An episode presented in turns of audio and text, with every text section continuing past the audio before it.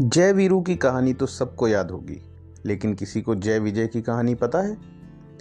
हमें विष्णु के दस अवतारों के बारे में भी पता है, लेकिन कितने लोगों को पता है कि भगवान के इन अवतारों को चुनौती देने वाले दैत्यों की कहानी क्या है, जिनकी वजह से नारायण को बार बार जन्म लेने पड़े?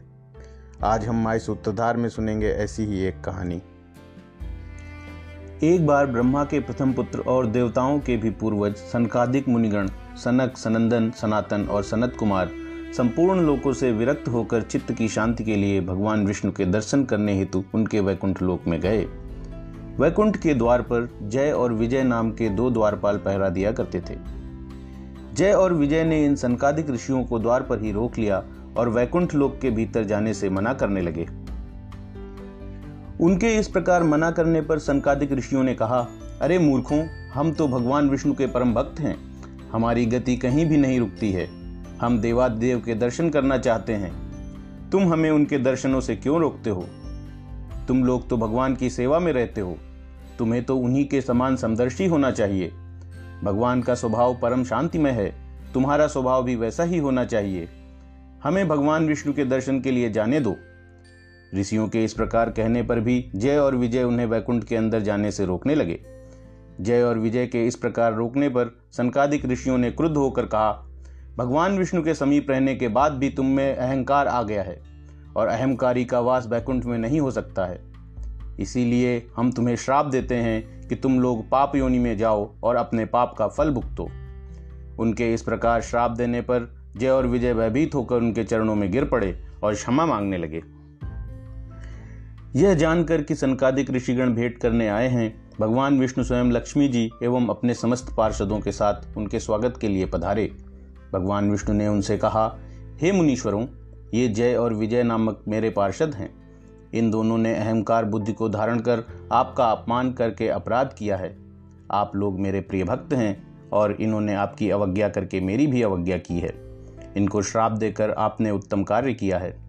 इन अनुचरों ने तपस्वियों का तिरस्कार किया है, और उसे मैं अपना ही तिरस्कार मानता हूँ।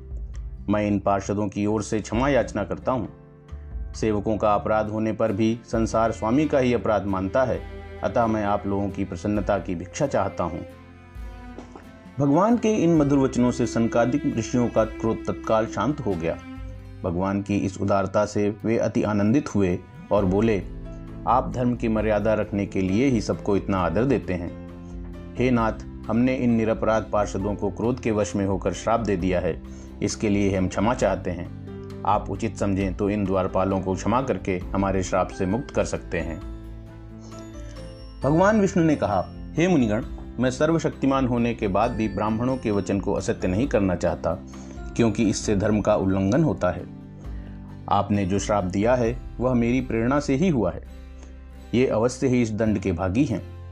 ये दिति के गर्भ में जाकर दैत्य योनि को प्राप्त करेंगे और मेरे द्वारा इनका संहार होगा। ये मुझसे शत्रु भाव रखते हुए भी मेरे ही ध्यान में लीन रहेंगे। मेरे द्वारा इनका संहार होने के बाद ये पुनः इस धाम में वापस आ जाएँगे। इस प्रकार जय और विजय को तीन जन्मों तक पाप योनि में जन्म लेना पड़ा और भगवान से अगाध शत्रता के कारण सदैव नारायण के बारे में ही सोचते रहे।